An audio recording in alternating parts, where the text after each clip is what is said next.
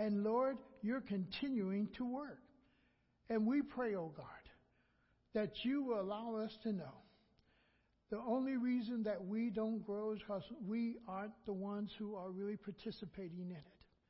But Lord, call us all to participate in the growth of this church. Calls us all, oh God, to desire to see this place overflowing. Calls us all, oh Lord, to want to be your witnesses. For you have called us, you have saved us, you are sanctifying us, you are working in our lives, and Lord, may that be the hope that we are able to share with every man, woman, and child of the work that you're doing in our lives. And Lord, we'll give you praise. As we sit at your feet this morning, Jesus, may you open your word to us. May we see the depth of your word. And may we, O oh God, acknowledge your word is truth. And may we, O oh God, not only be hearers of it, but may we be participants of your word. May we not sit and say, that was written for them of old. That was just written during New Testament time. It don't apply to me. But Lord, may we see it applying in our lives today. May we discover the richness of it and the fullness of it and the excitement of living in your word and allowing your word to live in us and to manifest the Lord Jesus Christ. Lord, thank you for the privilege that you give every one of us here to be your witnesses. It is a privilege to serve you. It's a privilege to be called the servants of the Most High God. It is our privilege, O oh God, to sit at your feet and hear from you. In Jesus' name, amen. All right. We're going to run on a little bit in this area of church and salvation. And we're going to continue with this area of learning. What did the disciples have to learn? What did the apostles have to learn? And one of the things that we need to recognize is this here learning to live life differently. When you come to a saving knowledge of Jesus Christ and you're called by Him, you're going to learn to live life differently. You can't live it the same. You can't be the same old person that you were a day before, a week before, or a month before. When you meet Jesus Christ, even though you have not accepted him, when you meet or you hear his word or you're introduced to him, something happens. Something changes. And the disciples, after he called the twelve, you know, he didn't say, okay, I've called you, now go take a break. But the moment after the call, something takes place. They're thrown into ministry in a sense. They're thrown into ministry now to watch and to see how ministry takes place and how you have to deal with people. Paul says it, which the disciples are going to learn and the apostles are going to learn. I become all things to all people that I might what? Win some. That I might be able to communicate to some. There's always going to be a group who you cannot communicate to. There's always going to be a group that will not listen to you or hear you. But boy, one thing about them and about us, we are the ones that have to be adaptable to our audience. Not so much our audience adapting to us, but we adapt to our audience. That we might have a privilege to share with them and to minister to them. So we adapt that they might be blessed and that we might be blessed in allowing God to use us. in allowing God to use us. So we take on the posture and we learn to adapt. Now think of these 12 Jewish individuals. They're going to have to learn to adapt to a whole different world in which they were brought up. And these are adults now. And Jesus is saying to them, You're going to change. Your mind is going to change. Your attitude is going to change. How you perceive life is going to change. Because when you meet Jesus Christ, He says you are a new creature. And behold, the old things begin to do what? Pass away. You're saying bye bye to them. Why? Because everything's becoming what? New. Now, in the next couple of weeks, we're going to be looking at the book of Luke, verse chapter 6 through 8 for a while. And I call it the learning time for his apostles. Now, also recognize his apostles are also disciples. So, oftentimes when you read in Scripture about the disciples, understand this. Most likely the apostles are already included in the disciples. He just doesn't take in Scripture says the apostles, the disciples, and then the crowd. We're going to see that today. But that he brings it to that place where the individual, these 12, are going to learn ministry different than what life has been afforded to them.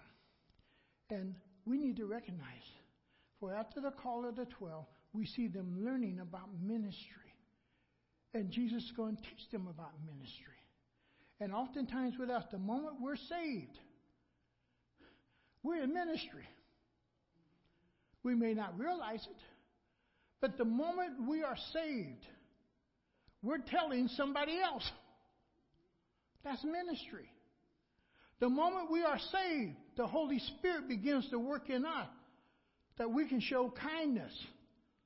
That's ministry. The Holy Spirit begins to work in us and changing our language. That when we talk to others, that's ministry because they're expecting something else to come out, but they hear something else. The whole process, when you're saved, when do you start ministering? And then uh, there's another. When does it stop? For once you start, when does it stop? It doesn't stop until you are called home. Even on your bed of affliction and while you're dying, and you may have a room full of people, that's a great time to talk about Jesus. Wouldn't it be great if that could be the last thing that roll off our lips? Jesus. And the moment you start and you look at the apostles and, and many of people, ministry did not stop for them until death. And for us, ministry doesn't stop with age, it stops with death. Because we can all do something. And many of you have heard me talk about Sister Hawks. Sister Hawks couldn't come to church much anymore because she couldn't get into a vehicle and she couldn't really sit down because her legs were almost locked and they had to be straight. Even when we went to her house to visit with her and she sat, the knees wouldn't so much bend, they would be out straight. So she couldn't get into a car and bend the knees, couldn't hardly get on the bus, scat bus, to bend the knees. But you know what she did all day long? She would be praying for us. And she would call each one of us by name. And sometimes she would show me her booklet, her tablets of prayer, and how she's praying for each person and so forth. And she would spend all day long praying in her apartment and praying for our church. And I believe even today, this church is living on some of her prayers. Okay? Just because of age, we don't stop ministering. We don't stop until we're called home. Now, in Luke 6, 17, 19, these two groups that we meet, but we could say three, because three are there. But go with me, if you would, please, from 17 to 19 in chapter 6 of Luke. He simply says,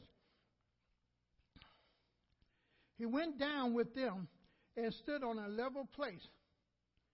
A large crowd, his disciples, was there and a great number of people from all over Judea, from Jerusalem, and from the coast of Tyre and Sidon, who had come to hear him and to be healed of their diseases.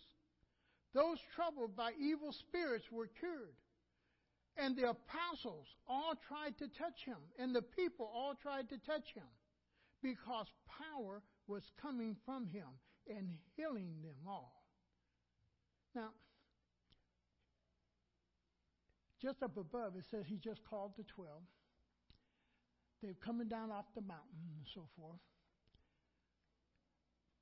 Some describe this just as a level spot within the mountain. Not that he totally left the mountain, because this is parallel with Matthew chapter 5 with the Beatitudes. And he comes down, here's this crowd. It mentions his disciples. Now, in his disciples are who? The 12 apostles also. So here's the apostles. Here are these other disciples that are learning from him. And here's a great crowd. But then he begins to describe a little bit about this crowd. He calls them a great number. And you have people from all over Judea, Jerusalem, Tyre. Not, hey, no, Jesus, we're, we're from Galilee. Jesus, uh, we don't know nothing about these folks from Judea. We don't know nothing about these folks from Tyre. We don't know nothing about these folks from over here. But all these folks had traveled to hear him. They are discovering something. They're just not going to minister to Jews. They're going to minister to many different ethnic groups because there were many different groups that were in these towns and coming from these cities and these regions and these locations. So even when you say Jerusalem, boy, you're in the Jewish religious center. So you even got the religious folks coming out. Tyre was known as a trading outlet, a seaport outlet, and so forth. You got them and the hideous things that would go along there, and so forth. And he says, Boy, you got all these different groups that they have to learn how to minister to, how to be kind to, how to show mercy to. You have all these different groups. And even with Matthew, he adds Galilee,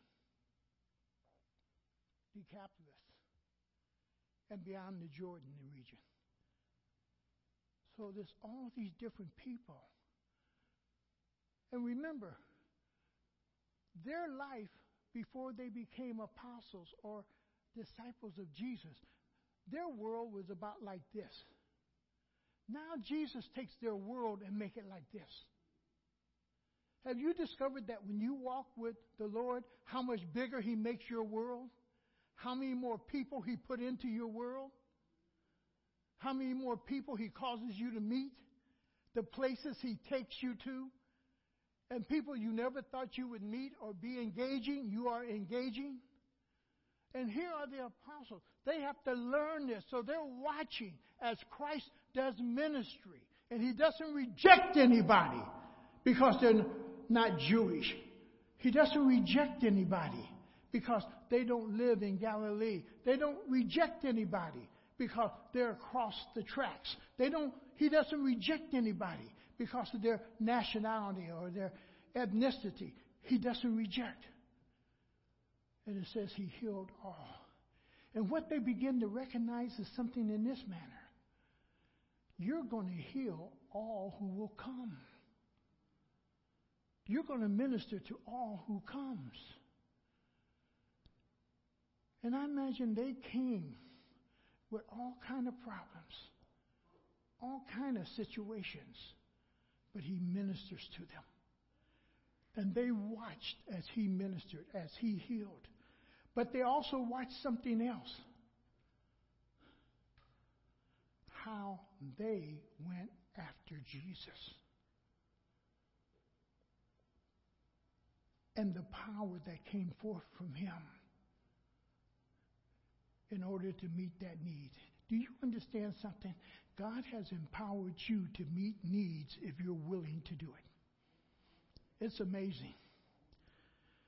God has empowered each and every one of us to meet needs if we're just willing to do it. The other day we had a guy stop at our house. He knocked on the door and he had his shovel and he said, uh, Elaine answered the door first and uh, she came in the room and she said, Hey, there's a guy at the door who wants to shovel. Well, I've been out and I've already blown the driveway and so forth and the little walk path.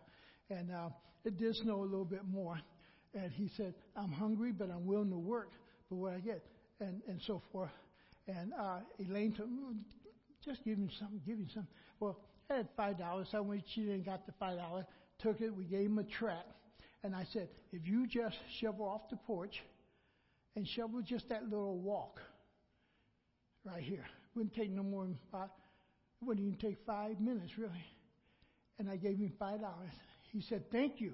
He said, now I'm willing to shovel the whole driveway. I said, no, you, you don't need to do that. Just the porch and that, you know, because see, you weren't going to get it for nothing.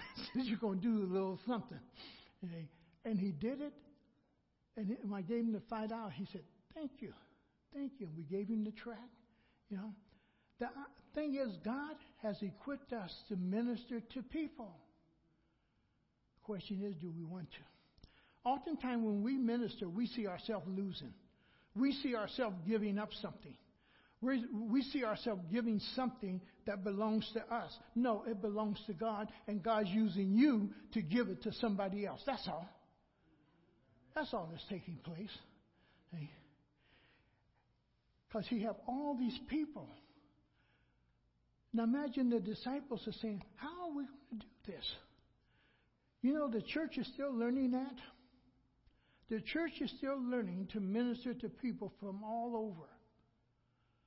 We're good as long as everybody looks like us, act like us. Well, what would this church be like if we had a Spanish assistant pastor? What would this church look like if we had a Hmong assistant pastor? What would this church look like if we had three or four different ethnic groups within it? How would that change us even? And let me share something with you. When God allows other cultures to come into your midst, it does change you. But understand this, it helps change them also. We challenge each other. We learn from each other. We sharpen each other.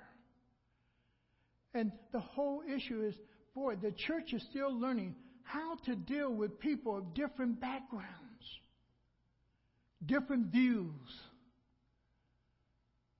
live differently.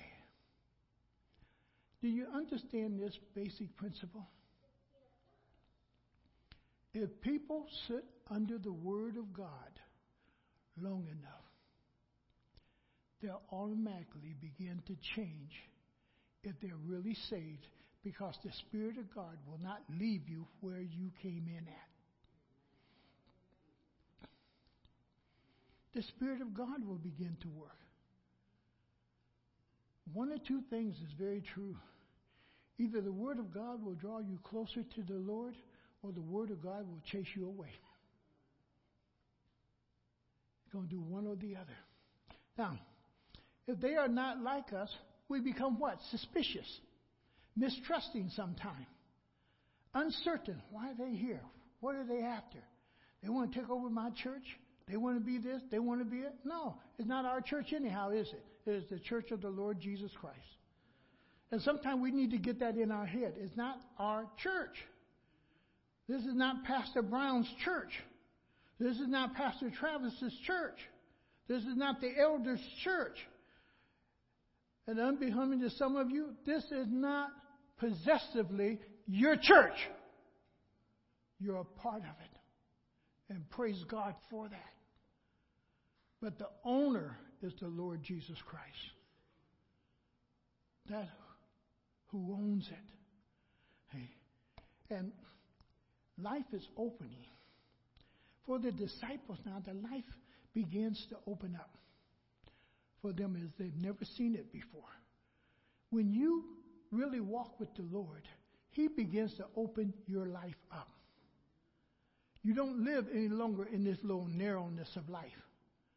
God begins to open up your mind, open up your heart. He begins to give you dreams that you never dreamed. He begins to give you vision that you never visioned. He begins to lift you up where you never thought you could be at. For the Lord setteth up, and the Lord taketh down. The Lord promotes. The Lord gives. The Lord taketh. We need to understand that whole process. And for the apostles, guess what? They're getting ready to go into another world that they would have never expected. Do you think Peter and John would have ever expected to be sitting and debating with the Pharisees or the Sanhedrins? They were fishermen. Only thing they knew was their boat and their water and back home. They never thought over in Acts that they would be there in front of Pharisees and the Sanhedrins defending or speaking about Jesus Christ. They didn't see themselves as eloquent speakers. They didn't see themselves as scholarly men. But they have a message to share. They have a message to share. And their world opens up. And let me share something with you. If you are really walking with the Lord, your world opens up. And understand that. Sometimes it will shock you. Because what the Lord allows you to face and see and deal with, your heart will go, oh. Because you're dealing with that individual that Christ died for that is so different than who and what you are. He opens our world up. The healing and people just wanting to touch Him. And people, as you develop a good name, that's why Scripture says a good name is more valuable than gold and silver. That people just want to talk to you. People want to be with you. When I used to work at Chrysler, it kind of surprised me how God would do this. But I would be working on something, and one of them guys that would all be off the wall and didn't want to hear anything about Christianity, they would find me while I'm working by myself, and they'll come over and they would ask. Or we would start talking about their children, about their marriage, about troubles that they were in or whatever. But they wanted to do it only one on one. But while they was over here, they had to act this way. But then God would bring them over here and we'd be on this one on one thing for a little bit. And that's God in His ministry. And God using you. Never run away from people. Because two things are going to happen. Either you're going to teach them or they're going to teach you. That's all. You're going to teach them or they're going to teach you. And they are experiencing life differently. They never dreamed of life this way. They never dreamed themselves ministering to hundreds of people, thousands of people. They never saw themselves ministering to all these different factions of life. And now they're seeing it. They're beholding it. it is right there with them. And then it says something strange here. Look down with me in verse 26. No, in verse 20. He says, looking at his disciples. Because I imagine when he looked at them, boy, he saw this strange look on their face. He may have saw them being startled. He might have been saying, boy, what are we going to do with all this? You know?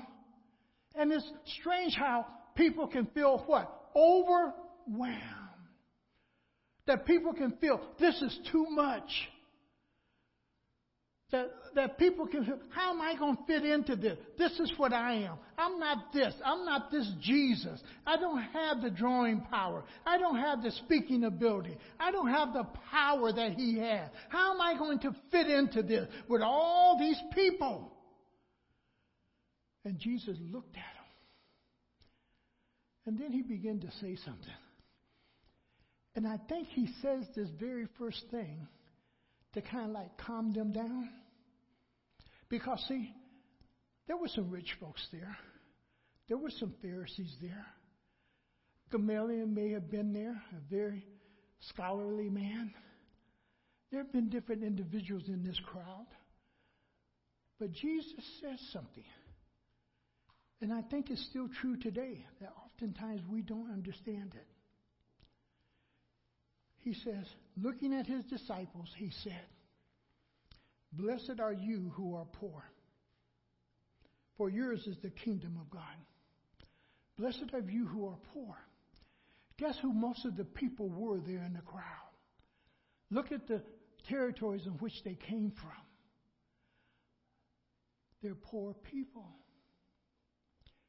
Now, as much as sometimes we like to put it in our heads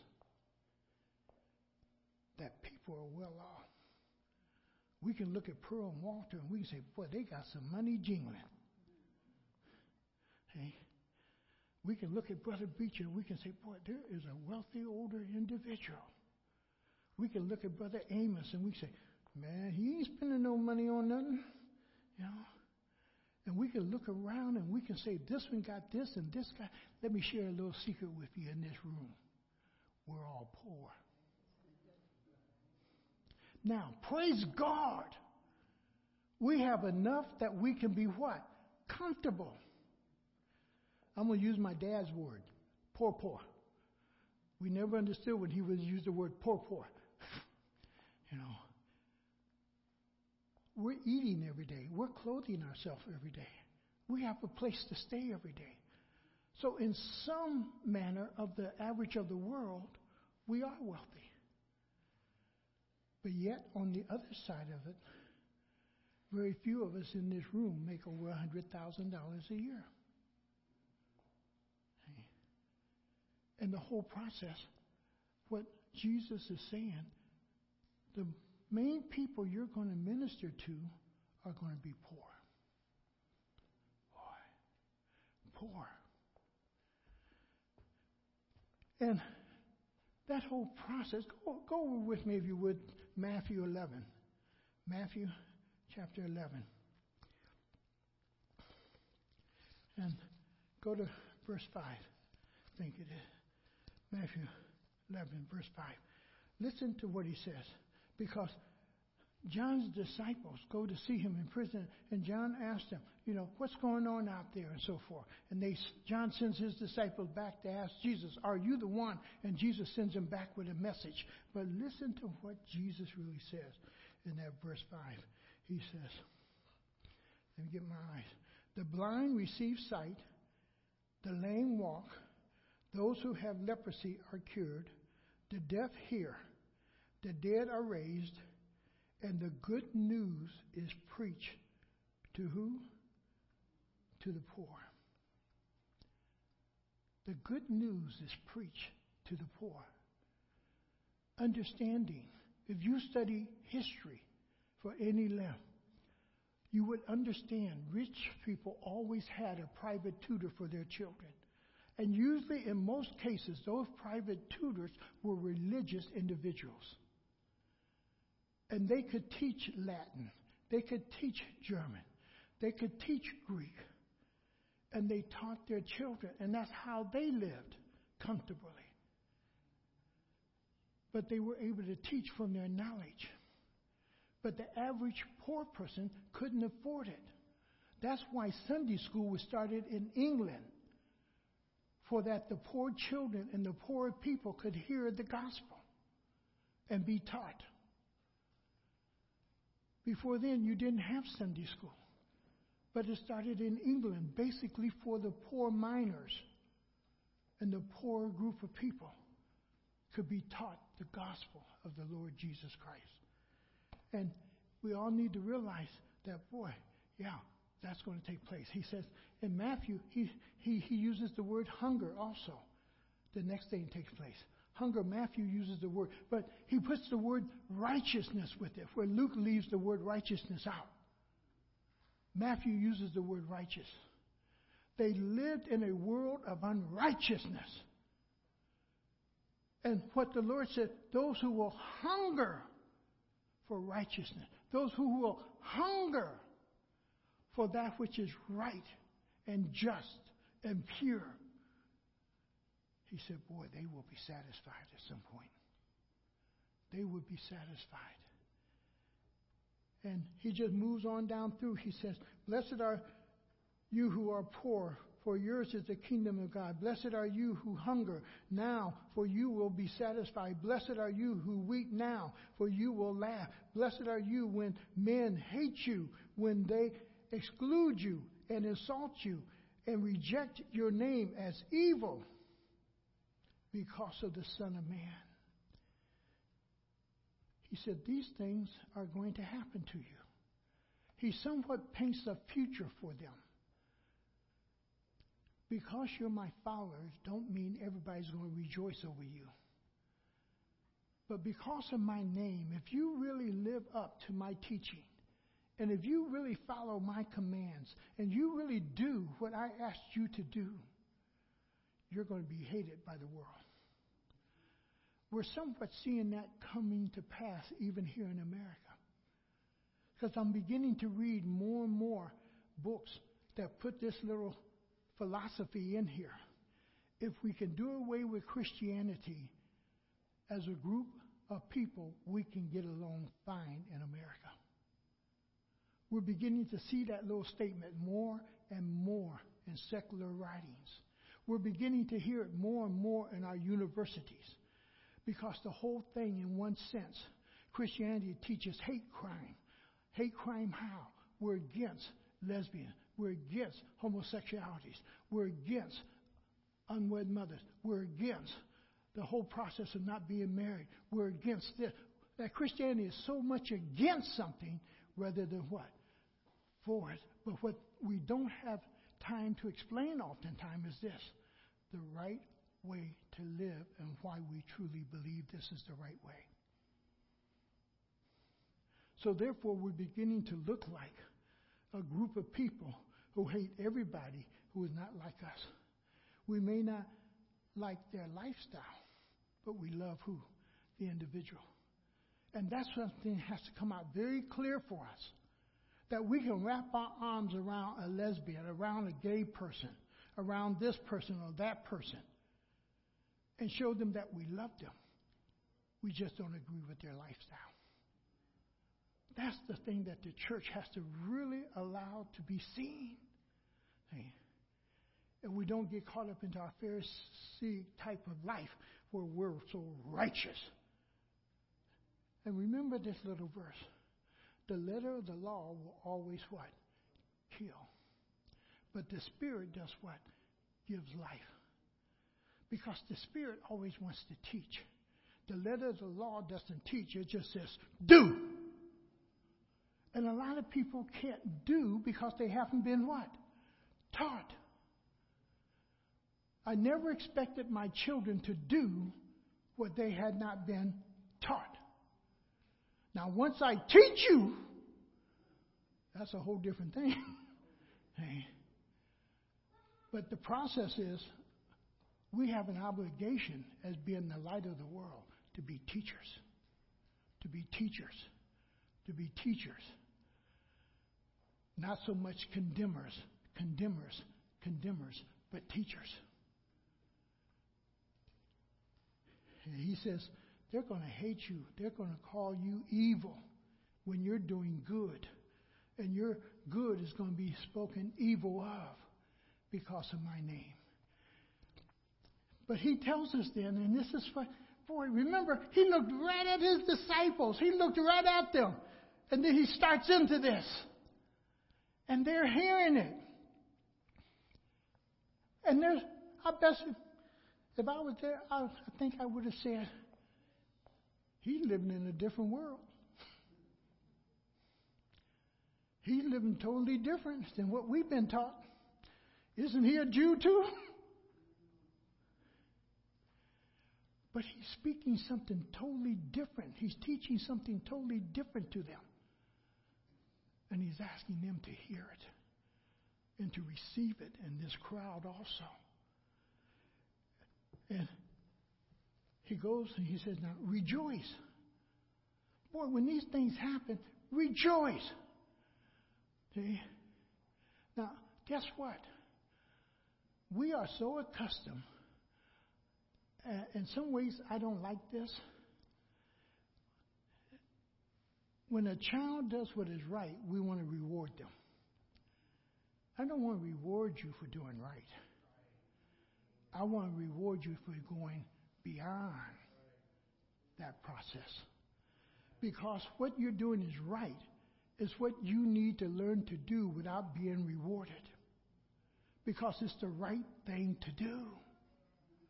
That you learn just to do what is right because it's the right thing to do. Now, if you go beyond that, now I want to reward you. Because you went beyond more than what you had to do. You put something a little extra out there with it. Hey, you did something a little bit more meaningful with it. Hey, but just doing what is right, I don't need to reward you. Because what I'm teaching you is this if you do wrong, I give you a timeout, but if you do right, I give you something. I don't want you to get in a habit of receiving just because you do what is right. Hey. And you have to know each person. And you deal with them from that. But he says, rejoice. Why? You have a reward in heaven. And many of us want our reward when? Right now. And everything in life does not reward you right now. Sometimes rewards don't come until years after. And sometimes it takes time to really build up that reward of you living righteously. And you hear people say, Well, I do this and I do that, and I've done that so long. I tried that.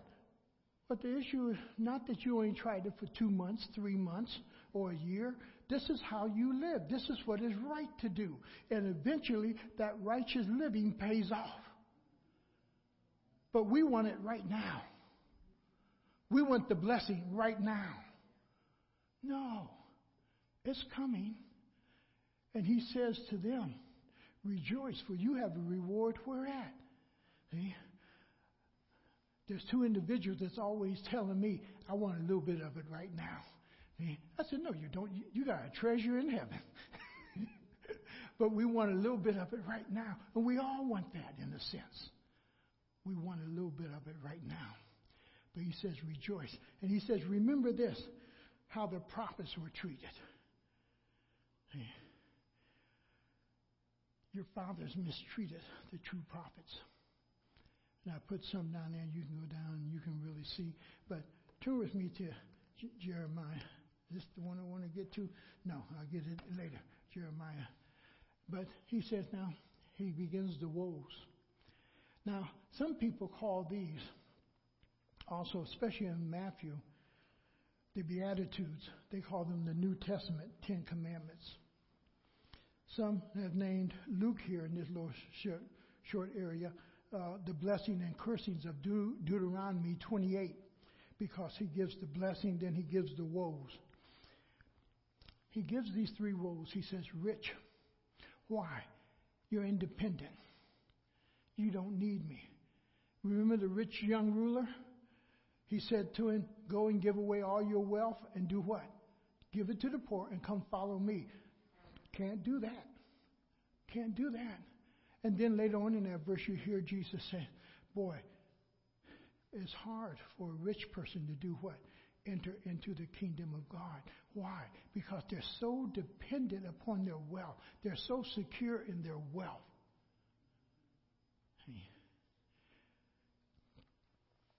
And he says their wealth has made them comfortable and they find their security.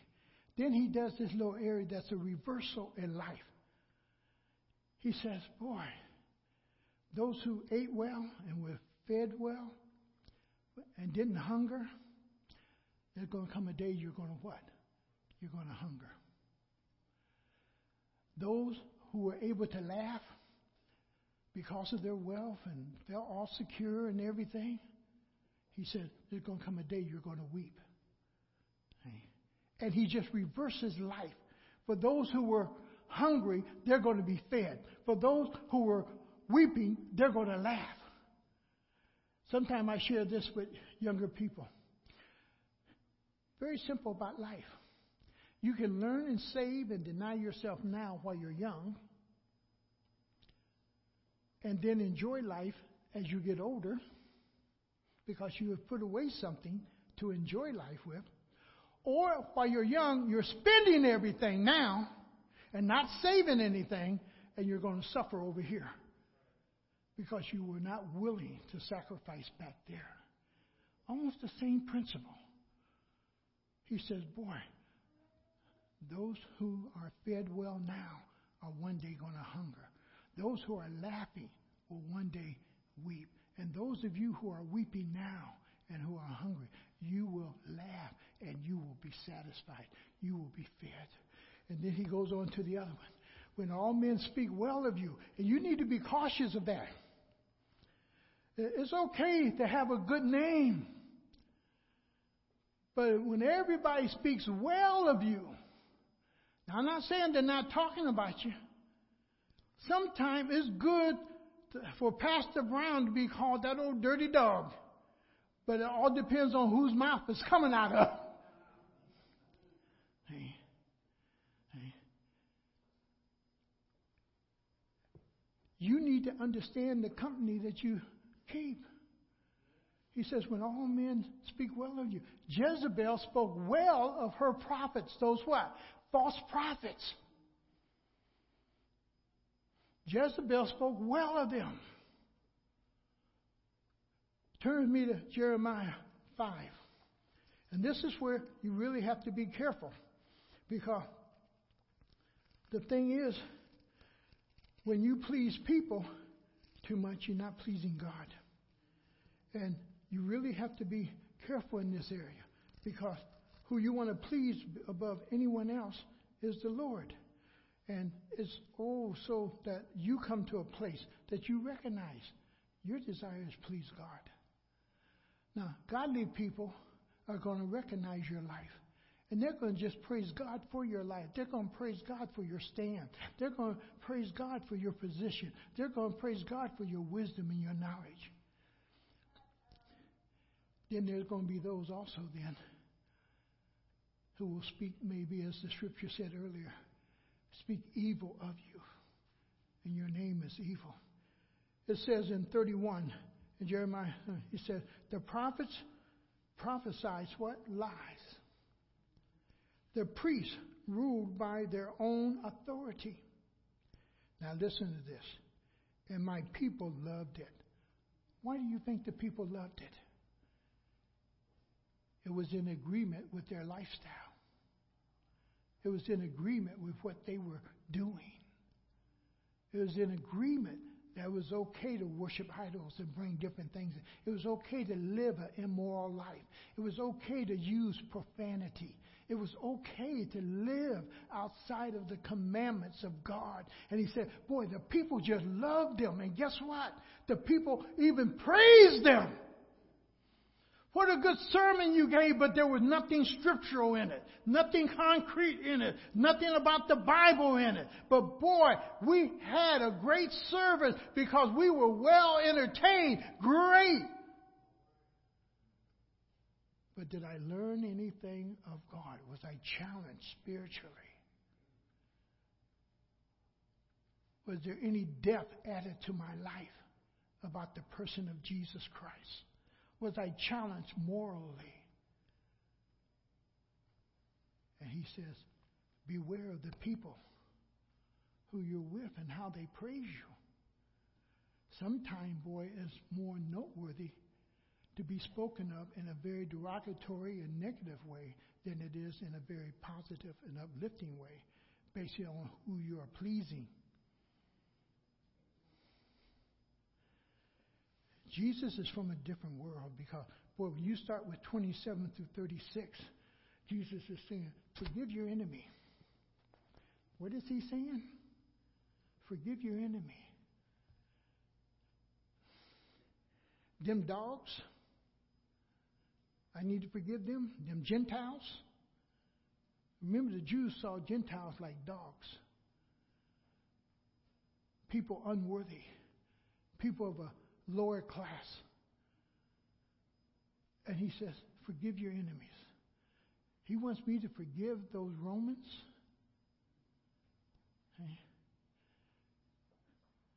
Now, I want you to follow me because Melvin brought it up the Maccabee revolt.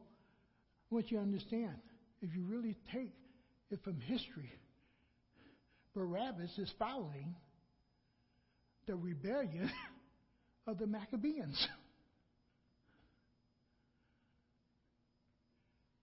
And it just goes down through the history of the Jewish rebellions. That's why nobody really saw themselves blessed to be governed over Jerusalem because there was always these little wars and rebellions that were going on because of their God and how they worshiped.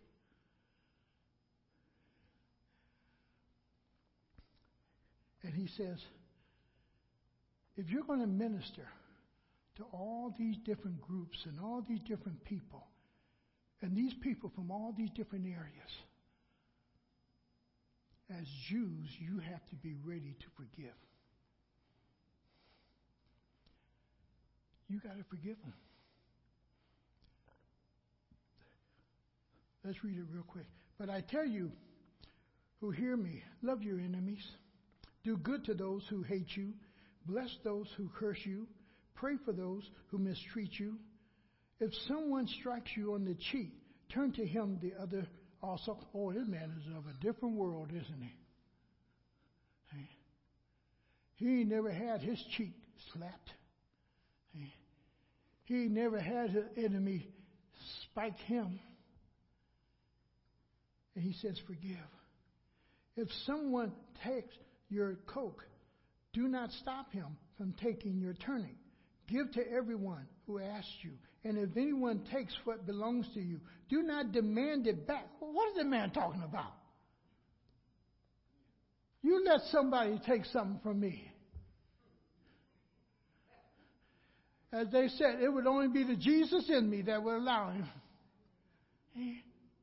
This man's from a different world, isn't he? This man don't live in my world. And some of us just say it outright. Jesus don't live in this neighborhood. And the whole process is that he's saying, boy, these are the folks you're going to witness to. These are the people you're going to deal with. Now, just stay with me for a moment. He said, do to others as you would have them what? Oh, what is he doing? He making them first think of what? Of themselves and how they would want to be what? Treated. If I were in that person's shoes, how would I want to be spoken to? If I was in that person's situation, how would I want to be treated? If I had that person's education, if I had that person's finances, if I had that person's background, how would I want to be understood?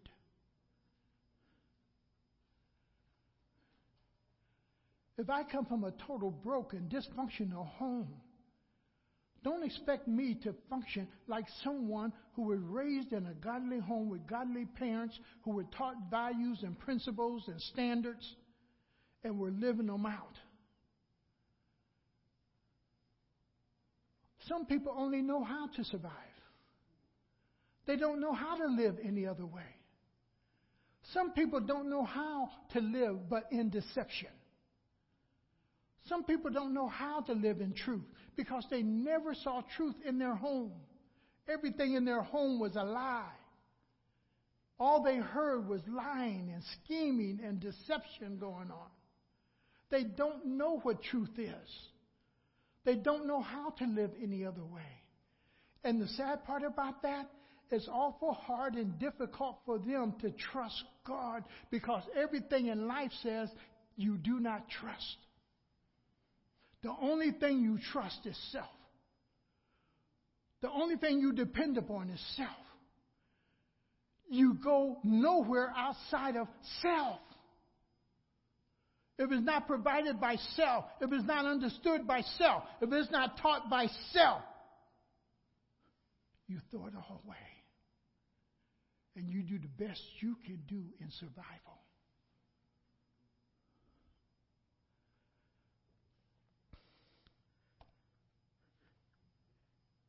He says,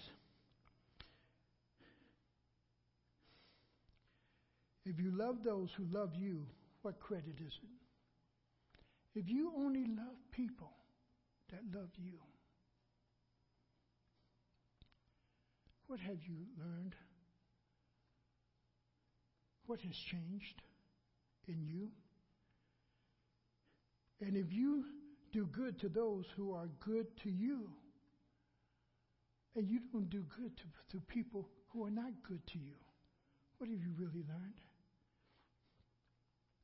Even sinners do that. And what he's saying is, you're no better than the sinner because you're just living like who? The sinner.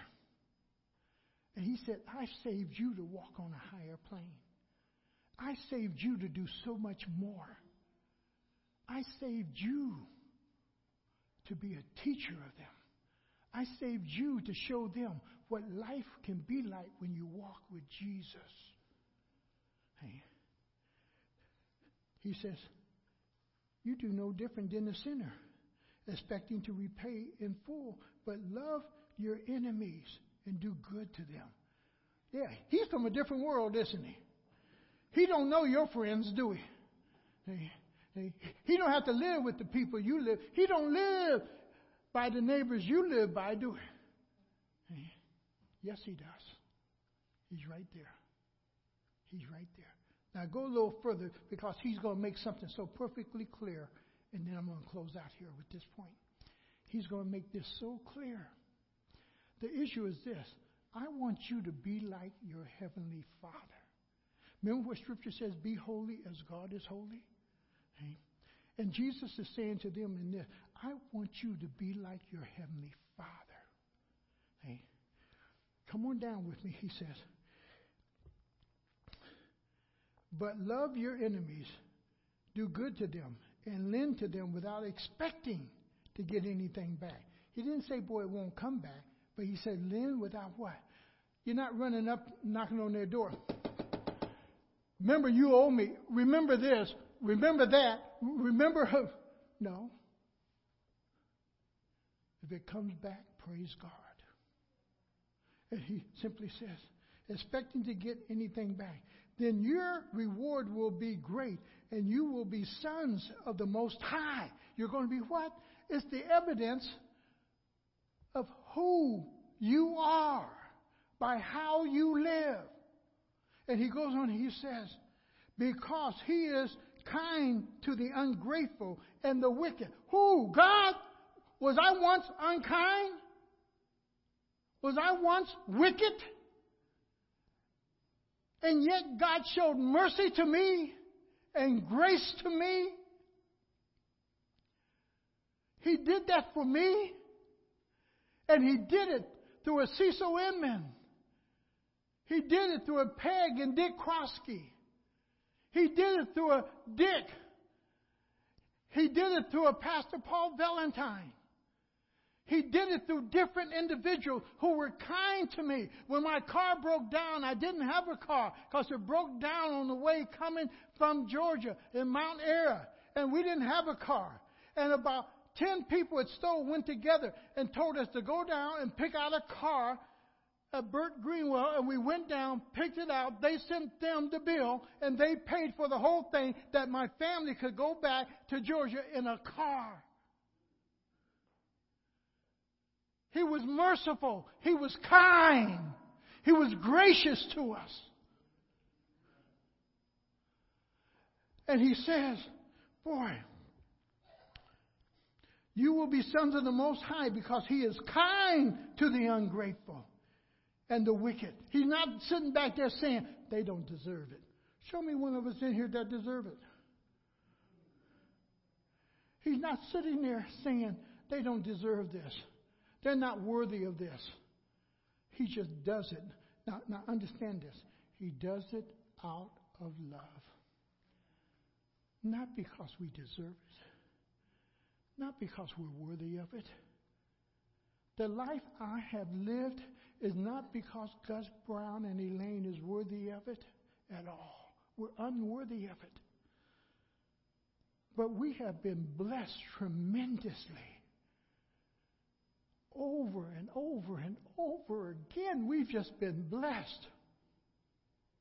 And God has kept us through the storms, through the tough times in life, through the potholes in life, and all my mistakes. God has kept us and blessed us and to us. And many of you, the same thing. You not, you're not who you are just because you pulled yourself up by your bootstraps. You are what you are because of what God has done in your life. And he says there, be kind to the ungrateful and wicked. Be merciful. Now, catch this closing part. Just as your Father is merciful. He's bringing his apostles and his disciples to see them. And he wants them to see this.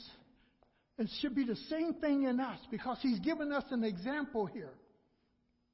Jesus didn't say, be like me. Jesus didn't say, do what I'm doing. He didn't let us stop where at, at himself. But he pointed on to who? His Father. Do this because this is what our Father is like.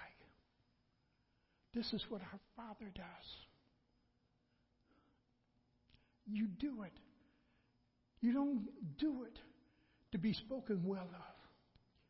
You don't do it for selfish gain. You don't do it to show off. You don't do it to get praises of men. You do it because that's what your Father is like. And your Father has already provided for you that you can do it. Amen. It's a different world if you're really saved. It's different expectations of you if you're really saved. And I bet the, the, the apostles and the disciples were saying, He don't expect us to live that way, do we? Yes, He does. Yes, He does. Too many Christians think that God does not expect you to live by the way in which He describes a Christian to live in His Word. And there's no excuse for you not to, or for me not to, because of the power of the Holy Spirit He's given. That we can be overcomers of the things of this world that are against the life that Jesus had prescribed for us. There's no excuse no excuse that we are not becoming more and more like our Heavenly Father. Let's pray.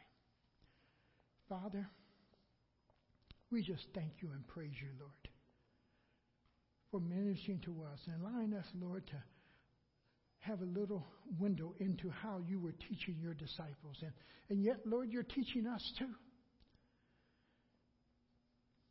Ministry is not easy. And I'm not just talking about the pastoral role. Ministry is what we all have been called into. And if we're really involved in ministry, whether it be in Saferstein Towers, whether it be in apartments where we live, whether it be in our neighborhood where we live, or whether it be on the job that we're working at. And Lord, if we're doing ministry, we're going to have those who will speak well of us, and we'll have those who will speak evil of us. But I'm like Paul, long the name of Jesus is going forth. And Father, help us to realize our reward is not here on earth. And everything we've gathered, oh Lord, we're going to leave it. But help us, oh God, to be willing to leave it in manner in which it helps your kingdom to go forward. And Father, help us, oh God, to understand that you have blessed us that we might be a blessing to others. Help us, Lord, to be able to see that. And that, Lord, the multitude of people that you bring into our lives, it doesn't matter what color they are. It doesn't matter what ethnic background they are. What matters, Lord, is that you brought them into our lives to learn something else about Jesus or to teach us